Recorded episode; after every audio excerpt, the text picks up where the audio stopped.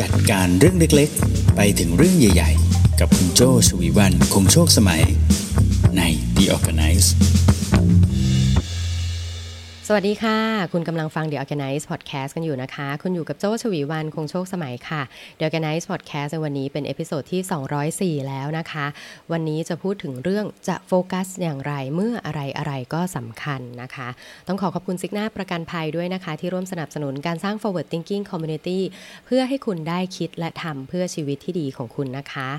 เอาล่ะ วันนี้ตั้งใจหยิบเรื่องโฟกัสขึ้นมานะคะ เพราะคิดว่าช่วงต้นปีโดยเฉพาะช่วงเดือนแรกนะคะ ยังคงเป็นช่วงที่หลาย ๆ คนเนี่ยวางแผนเตรียมการต่าง ๆ เยอะแยะมากมายเลยนะคะ ไม่ว่าจะเป็น New Year Resolution ใช่ไหมคะ คุณเลือกได้หรือยังว่าปีนี้อะไรคือ New Year Resolution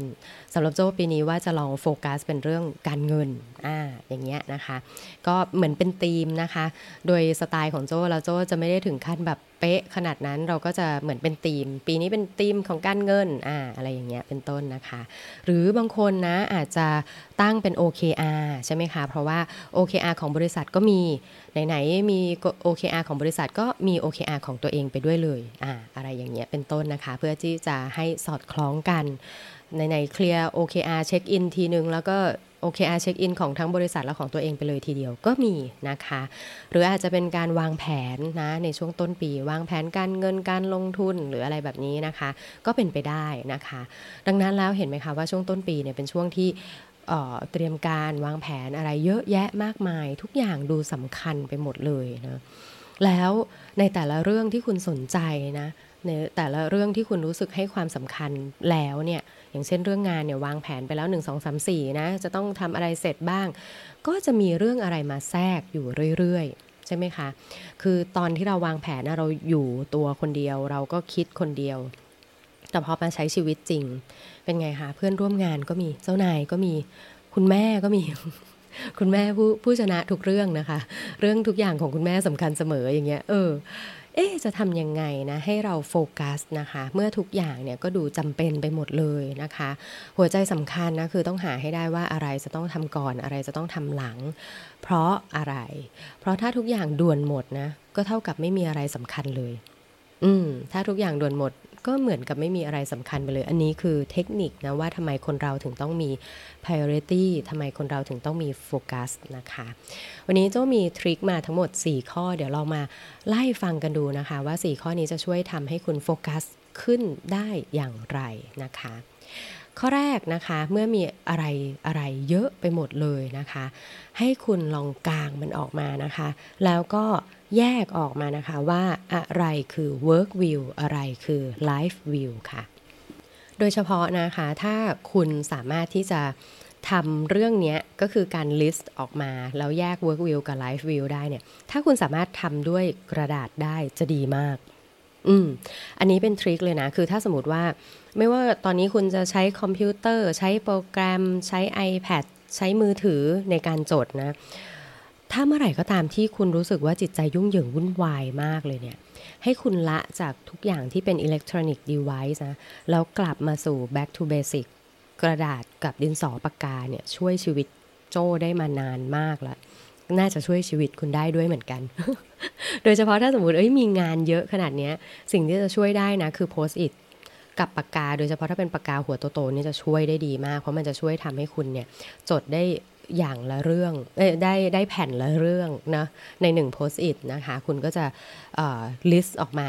ได้ชัดเจน เข้มข้นเลยนะตอนนี้เรื่องเยอะไปหมด งั้นเขียนใส่ Post-it เราแยกออกมาเป็นสองกองนะคะ กองของ Work กับกองของ Life ตอนนี้นะ แยกออกมานะ Work View กับ Life View นะคะ แล้วถามตัวเองนะ พอแยกออกมาแล้วนะ ถามตัวเองว่าตอนนี้อยากให้น้ำหนักกับวิวไหนมากกว่ากันวิวของ Work หรือวิวของ Life นะคะ ซึ่งไม่มีอะไรถูกอะไรผิดเลยนะ ช่วงนี้ออยากจะให้ความสำคัญกับ Work หน่อย เพราะว่าช่วงปลายปีที่ผ่านมาไปเที่ยวมาเยอะและไปกับ Family มาเยอะ ตอนนี้อยากจะให้น้ำหนักกับ Work ขึ้นมาหน่อย เป็นไปได้ หรือ ช่วงนี้งานเริ่มเข้าที่เข้าทางแล้วเซตอัพหลายอย่างเข้าที่แล้วไหนไปพักผ่อนกับครอบครัวดีกว่า อยากให้เวลากับครอบครัวไลฟ์วิวเยอะขึ้นหน่อยอก็เป็นไปได้ ไม่มีอะไรถูกอะไรผิด ไม่มีอะไรตายตัวนะคะ ขึ้นกับช่วงเวลานั้นที่เราตัดสินใจนะว่า ช่วงเวลานั้นเราให้น้ำหนักกับเรื่องอะไรมากกว่ากันนั่นเอง อันนี้ก็คือข้อที่1นนะคะต่อมาข้อที่ 2 ค่ะ ให้คุณลองแยก need กับ want ออกจากกัน อืม need กับ want นะ need กับ want need ก็คือเรื่องที่จำเป็นนะเรื่องที่จำเป็นก็คือถ้าไม่ทำมันจะต้องมีใครสักคนเดือดร้อน หรือแม้แต่ตัวเราเองนะ need ก็คือเรื่องที่จำเป็นนะคะแล้วก็เรื่องของ want นะคะ want ก็คือความต้องการนะจริงๆแล้วเราแค่อยากจะทำอยากใช้คำว่าอยากก็ได้ อยากว่า เออ อยากจะทำนั้นอยากจะทำนี้เนาะแต่ถ้าไม่ทำแล้วก็ไม่มีใครเดือดร้อน ใช่ไหมมันก็แค่เรารู้สึกแบบ เซ็งไม่ได้ทำแค่นั้นเองนะยกตัวอย่างอะไรดีบ้าง need นะ ต้องออก quotation ต้องออกใบเสนอราคา ถ้าไม่ออกมีใครเดือดร้อนไหมเต็มเลย บริษัทงานไม่เข้าลูกค้าไม่ได้ตัดสินใจสักทีว่าเขาจะทำหรือไม่ทำใช่ไหมแต่ถ้าวอนล่ะวอนอาจจะเป็นแค่ว่า เอ้ยยังไม่ได้กดสั่งกระโปรงตัวนี้เลยอะ่ะ ช่วงนี้มีโปรโมชั่นนะ ซื้อหนึ่งแถมหนึ่งซื้อกระโปรงแถมกางเกง เออ เอ๊ะ มันไม่ต้องทำก็ได้นะ เสื้อผ้าตอนนี้ก็ยังมีอยู่ใช่ไหมมันเป็นแค่วอนเฉยๆใช่ไหมเดี๋ยวพลาดโปรนะ อืมมันก็ไม่จำเป็นต้องทำก็ได้ เพราะฉะนั้นเมื่อสักครู่เราได้กองของ work view กองของ life view แล้วนะคะ ในแต่ละกองที่ว่านั้นเนี่ยอะไรคือ need อะไรคือ want ให้คุณแยกออกจากกันด้วย อืมนะตอนนี้ก็ค่อยๆเริ่มเริ่มที่จะโฟกัสเข้ามาแล้วเนาะจากกองใหญ่มากองย่อย จากกองย่อยก็มาสำสำรวจแล้วว่าอะไรคือ need อะไรคือ want นะคะอืมต่อมาข้อที่3นะคะ ภายในนิดกับภายในวอนยังไม่จบนะกำกับต่อเข้าไปอีกว่าเรื่องนี้ควรจะต้องเสร็จเมื่อไหร่ด้วยการจัด priority นะคะ จัด priority ด้วยการกำหนด time frame ให้กับแต่ละเรื่องนั่นเองนะคะ คุณแบ่งระยะได้เลยนะเเรื่องไหนนะคะเป็น priority ที่ต้องทำให้เสร็จในระยะสั้น ระยะสั้นนี่คือจบภายในไตรมาส3เดือนจบได้อ่าอันนี้คือระยะสั้นนะคะเสร็จแล้วต่อมาด้วยระยะกลางนะระยะกลางก็คือจบภายใน 1 ปี เห็นหน้าเห็นหลังในปีนี้แหละที่ที่เราตั้งหลักกันมาตอนต้นปีเนี่ยมันจะจบได้ภายในปีนี้แหละอันนี้คือระยะกลางนะคะ แล้วต่อมาก็เป็นระยะไกลนะคะ ระยะไกลก็คือมากกว่า 1 ปี สมมติอาจจะเป็น2-3ปี อย่างเงี้ยอันนี้คือระยะไกลคือเราอาจจะต้องเตรียมบางส่วนไว้ในปีนี้บ้างนะคะ แล้วก็เผื่อไว้สำหรับการเป็นระยะสั้นระยะกลางในปีต่อ ๆ ไป อืมข้อ 3 นะคะคือจัด priority ด้วยการกำหนด time frame ให้กับแต่ละเรื่องนะคะ โดยคุณอาจจะแบ่งเป้าหมายออกเป็นระยะสั้นระยะกลางแล้วก็ระยะไกลใช่ไหม ทีเนี้ยอะไรที่มันไกลกว่า 2-3 ปีอย่างเงี้ยเราอาจจะมองว่านั้นคือเรื่องของความเป็นไปได้นะคือสิ่งที่เราสนใจ ให้เรานึกถึงได้บ้างนะ แต่ว่าอาจจะวางไว้แล้วค่อยหาความรู้ หา partner เพื่อที่จะทำเรื่องนั้นให้สำเร็จ อันนี้ก็จะเป็นระยะไกลเป็นเรื่องของการ planning นั่นเองนะคะ ต่อมาเรื่องสุดท้ายนะคะ เทคนิคข้อที่4นะคะก็คือเมื่อทำหมดแล้วนะ work view life view จัดแล้ว need want จัดแล้วนะคะ จัด priority ใส่ time frame อะไรเรียบร้อยแล้ว เทคนิคนี้นะ จะเป็นเทคนิคของการตัดสินใจที่จะโฟกัสนะคะเทคนิคนี้โจ้ได้มาจากแมกกาซีน INC นะคะ ซึ่งก็อยู่ในเว็บไซต์ก็มีนะ เผื่อจะไปลอง searchเว็บไซต์ INC ดูนะคะเเว็บนี้นะ พูดถึงเทคนิคหนึ่งก็คือเทคนิค Q2 add 1อืม Q2 advance เป็นเทคนิคจากคุณจิมเชเล็กเซอร์นะคะ มาลองดูซิว่าเทคนิค Q2 advance หมายถึงอะไรนะ หมายถึงว่าเมื่อไหร่ก็ตามนะ ที่มีเรื่องจะเข้ามาแทรกอีกแล้ว อ่า มีเรื่องจะเข้ามาแทรกอีกแล้วนะ ให้สำรวจดูก่อนว่า เรื่องที่กำลังจะรับเข้ามาเป็นเรื่องใหม่หนึ่งเรื่องเนี่ย มันสามารถจะไปฆ่าเรื่องเดิมอะไรสองเรื่องได้บ้าง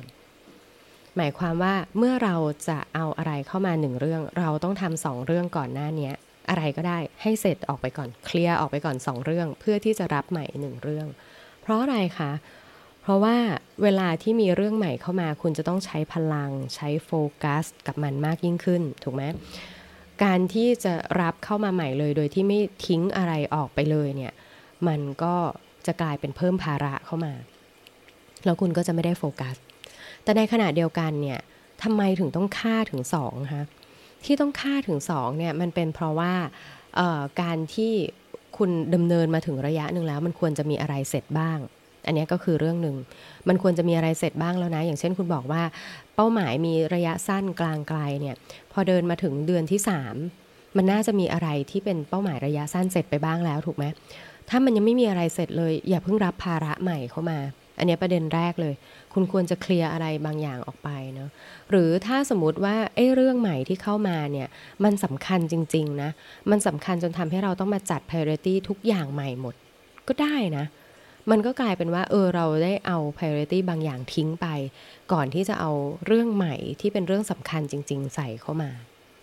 อืม แล้วอีกประเด็นหนึ่งที่สำคัญนะว่าทำไมต้องคิวออกไปถึงสองเพื่อที่จะใส่หนึ่งเข้ามาใหม่เนี่ย ในการที่เราจะเริ่มอะไรใหม่ ๆ เริ่มเรื่องใหม่ คุณจะต้องโฟกัสกับมันมากยิ่งขึ้นถูกไหม เพราะฉะนั้นนะ พยายามที่จะ work more work more กับเรื่องที่ less ลงไปนะดู more with less นะคะ ก็คืออทำเรื่องต่างๆ ใช้เวลากับมันให้มากขึ้น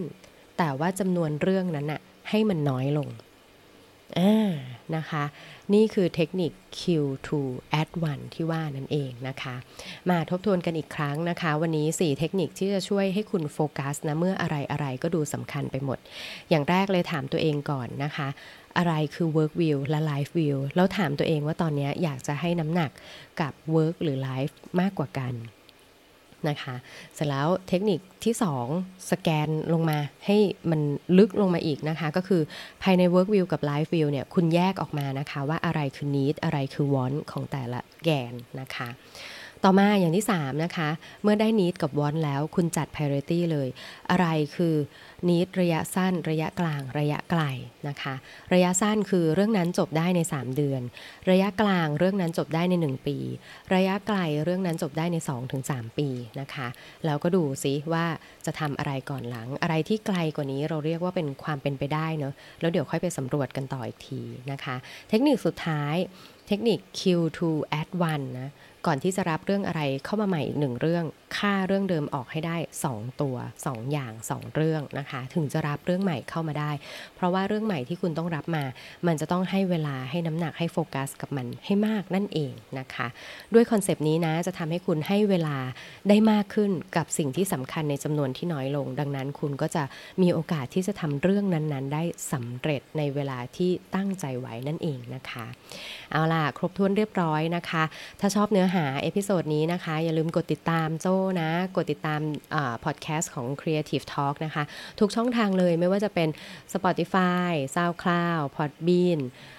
หรือถ้าคุณฟังอยู่ตอนนี้ที่เป็น YouTube นะคะก็สามารถกด Subscribe กันได้กดกระดิ่งไว้ก็ได้นะ ใน channel ของ Creative Talk เนี่ยมีเนื้อหาหลายเรื่องที่น่าสนใจนะคะ ไม่ว่าจะเป็น Morning Call The Organize นะคะ ใครถูกใครผิด แล้วก็อดใจรออีกหลาย ๆ เนื้อหานะคะ ที่จะมาเติมให้คุณมี forward thinking นะคะพร้อมที่จะรับความรู้ใหม่ ๆ มองไปข้างหน้านะคะ เพื่อสนับสนุนการสร้างธุรกิจอย่างสร้างสรรค์ให้ได้นั่นเองนะคะ